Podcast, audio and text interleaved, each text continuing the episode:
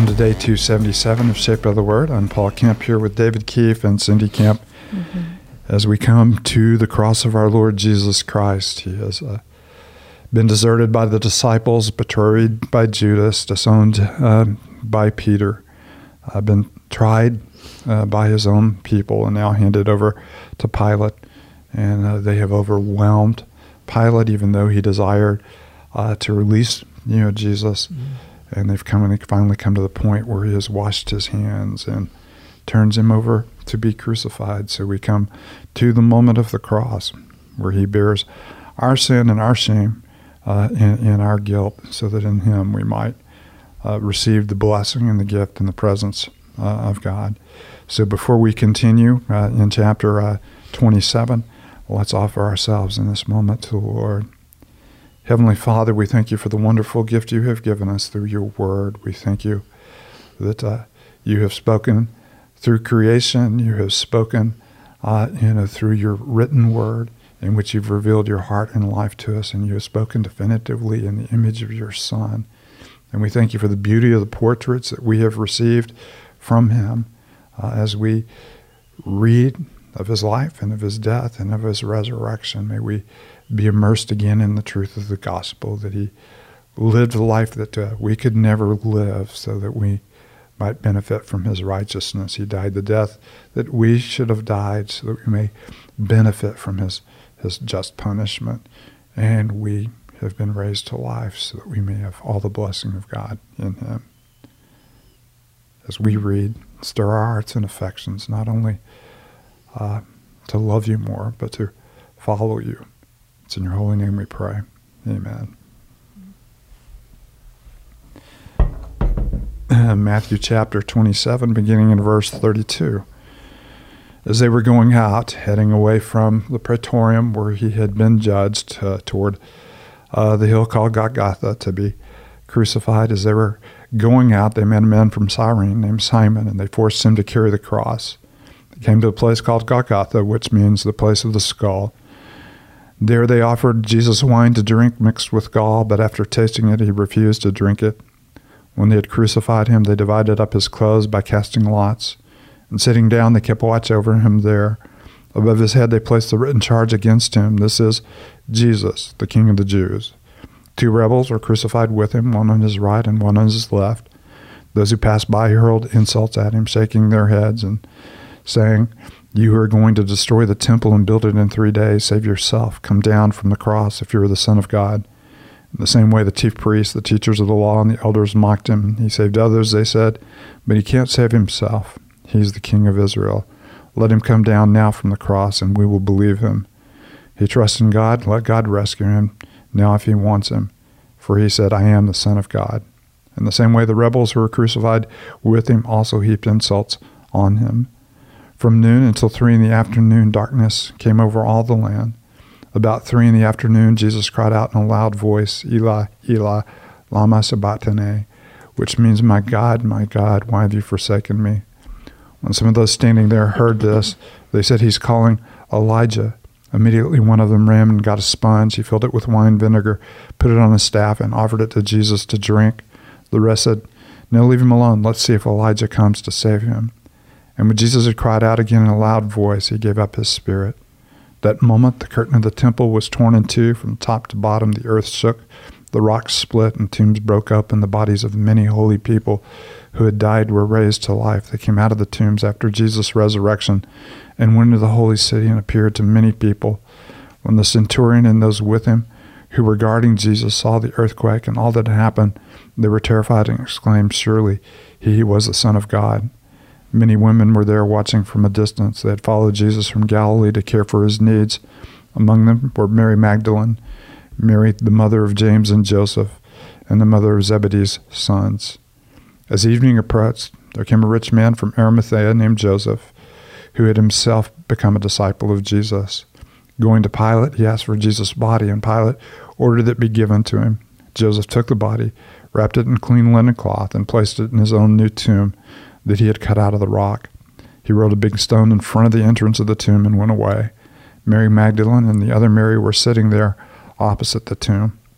The next day, The one after a preparation day, the chief priest and the Pharisees went to Pilate. Sir, they said, remember that while he was still alive, that deceiver said, After three days I will rise again. So give the order for the tomb to be made secure until the third day. Otherwise, his disciples may come and steal the body and tell people that he's been raised from the dead. This last deception will be worse than the first. Take a guard, Pilate answered. Go make the tomb as secure as you know how. So they went and made the tomb secure by putting a seal on the stone and posting the guard.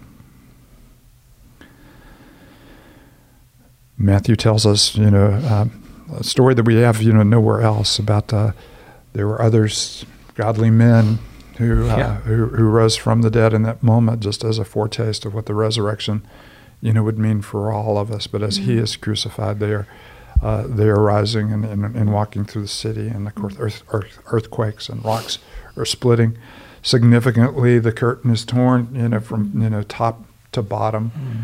Uh, which have been a, you know a curtain about 45 feet tall. So yeah. there are not you know many humans that are going to get up there and tear you know that Probably curtain not. you know down in, in, that mm-hmm. you know, in that instance. But uh, you know, the fact that it was torn from top, top to bottom means that we were all through His grace given entry mm-hmm. into the most holy place, into the very presence of God. Our sins no longer separate us from God because He has taken those of us who are far away and brought us near, uh, as the Apostle Paul will later say, mm-hmm. through the blood of Christ, destroying every dividing wall. Mm-hmm. It's a beautiful picture.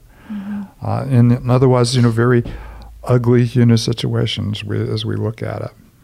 What are some of the things that stand out as you guys read this passage?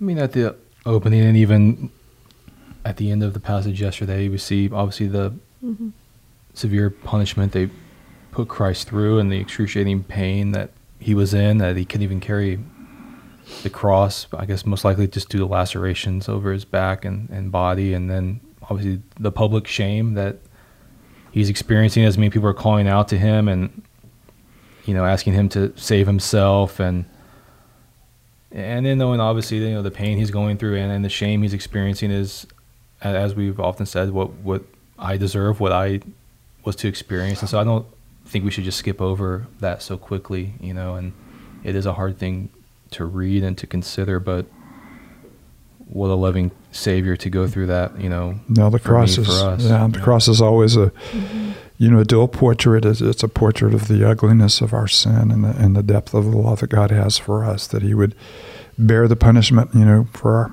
uh, our sin himself, and not simply the punishment for our sin, the punishment you know, for our sin is you know, eternal separation or spiritual death.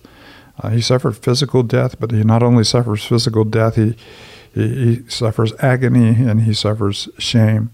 And, and, of course, that is agony and that shame is our agony and that's our shame. He mm-hmm. suffers disgrace, you know, for our sake and all of it that, that we might be made whole, you know, that we might be uh, restored, that uh, everything might be given back to us that we have lost you know, to the ravages of our our sin, so that we are you know renewed in Him. And it is a a beautiful portrait of the love of God, the holiness of God. Um, just lots of irony and of course lots of prophecy fulfilled. Um, verse 38, you know, really strikes my heart.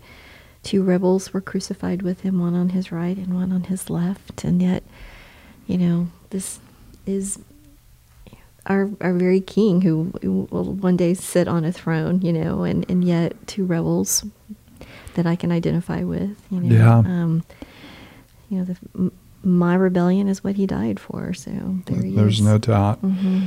And then, yeah, and, and, of course we add to what you know David has already talked about. You know, the the, the shame, the insult, the agony. Uh, you know, the, everyone, you know, kind of coming by and mocking him, and of course, every mm-hmm. and every one of those, you know, uh, every one of those are, are so deep in, in, yeah. in their irony. Mm-hmm. Uh, you are going to destroy the temple and build it in three days. Mm-hmm. You know, save yourself. And uh, of course, he will mm-hmm. raise the temple that he had spoken of in in in three days. And of course, by coming down, uh, he could have saved himself, but instead he mm-hmm. he stays on the cross in order to to save them. And what a just reminder as well. Not that it's necessarily so much said in this passage, but man, we mm-hmm. we just miss Jesus unless the Spirit is at work in our lives to help Yeah. us see who He truly is. I mean, That's these true. people Yeah. were there, they saw it, and and we're so put off by how they treated Him and how they Mhm. spoke to Him and how they looked at Him, and yet we see now um, through God's grace in our lives that no, this was Him saving us by not saving Himself, which again is beautiful, and that yeah, the sign above Him is true. He is the King of the Jews. You know, like all these things that were meant to go against him actually speak to who he truly was and what he was truly doing. Mm-hmm. Yeah, and even you know verse you know 43 he trusts in god let god rescue him Mm-hmm. well that's actually the gospel if anyone trusts in Mhm. god god will rescue them Mm. and uh, and of course that's exactly you know what he's doing um, as as he does he does this In 42, he saved others, but he can't save himself. Oh, goodness. yeah And yet they wouldn't believe. What You know, they watched him do the saving work, but they wouldn't believe. and, and then of course even his cry from the cross eli Mhm. eli lama sabachthani and the uh, in the in the aramaic a quote from psalm 22 Yeah. uh, where David, you know, laments the fact that he has been abandoned, Mhm. you know, in spite of his righteousness. And of course, we, we realize that David, you know, was not a righteous sufferer, E- even though that, that, that he had a heart for God, that he was not a righteous sufferer. But Mhm. here is the genuine righteous sufferer who has been abandoned not because of his unrighteousness, but because he bore our unrighteousness. And don't you love the confession of the centurion in verse 54? You know, Jesus kind of asked his disciples, you know, who do people say I am? And people have been confused, who is this man? And Mhm. and then after some pretty wild events, you know, centurion gets it right. You know, Mhm. surely he was the Son of God. He's the true confession of who Christ is and all the confusion of who he is. Right. The centurion gets it right. He's the Son of God. But this, you know, stops short of a full confession. Uh, they're moved by fear to acknowledge that this Mhm. man must have been the Son of God, but it needs to go a step further than that, that they uh, put their confidence Yeah. in the Son of God for the gift that he is giving them through his, you know, through his death on the cross. And then you have um, you have the burial you know, with Joseph Arimathea, who had you know who had become you know had become a disciple, which is you know rich to hear. He and I say rich to hear. He was genuinely a wealthy man to own Mhm. this kind of tomb. And in the same way, you know, we had you know the woman with the alabaster jar offering that to Jesus.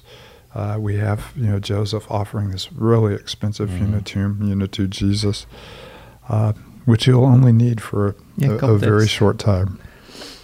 hmm I love just um, kind of the the flow of, of the with the women. You know, the women were there um, at the cross. The women were there when the stone was rolled in its place, and then the women were there to see the the empty tomb. I love You're the getting a little bit ahead of us, Yeah, but that, is that's, okay. that's quite all right. to share that, but you know, yeah, that, I just you've, love you've that. done that, but it, is, and and again, there is a contrast of, you know, the rejection, you know, by you know the the people of Israel, the rejection by, uh, you know, the authorities in Rome, uh, the abandonment, you know, by the disciples, uh, betrayal on one hand and denial Mhm. on, on another hand, and yet you have the the faithfulness of these women who Mhm. you know stick with Jesus all the way to the end and even even past past the end. So the true picture of uh, Yeah. you know discipleship are in those that we least expect to you know to be Mhm. disciples, and so we get a picture of faithfulness uh, that is a gorgeous picture of faithfulness. Mhm. And it's funny too. The the Pharisees and the, and, and the scribes go to Pilate and they're like, "Hey, we've been kind of talking or thinking, and this guy did say he's going to rise up in three days, so maybe we could like you know put some guards and kind of secure this thing." And and then what Pilate's like, "Well, make it as secure as you can." You can." do whatever. Mhm. And, uh, yeah. I'm Well, I'm done with you guys. yeah. I love that part that you know they would say, yeah, if he if the people think he's been raised from the dead, this last deception will be worst, the worse than the first. I love that because it did happen. It was pretty pretty important. And of course, the last truth is actually more beautiful, Mhm, you know, exactly. than, you know, than the 1st hmm Well, Cindy, why don't you uh, close us with a word of prayer? Sure. Father, thank you for um, this passage today. Um, just so much in these passages, Lord, that um, speak of just the fulfillment of your prophecy. Um, just speak to um, the obedience and the submission of Christ. And just uh, the people who would acknowledge that he truly was the Messiah. And like David would say, we know none of that can um, happen apart from your spirit in our hearts. So even today, Father, we ask that we would, by your Spirit, acknowledge Christ, that we would see him as Lord, and that we would walk in obedience and also submit to you. So thank you for the encouragement um, while this being very sobering. We thank you, Father, um, that it was for the joy that he endured. And Father, we, we thank you for that. And it's all in Christ's name we pray. Amen.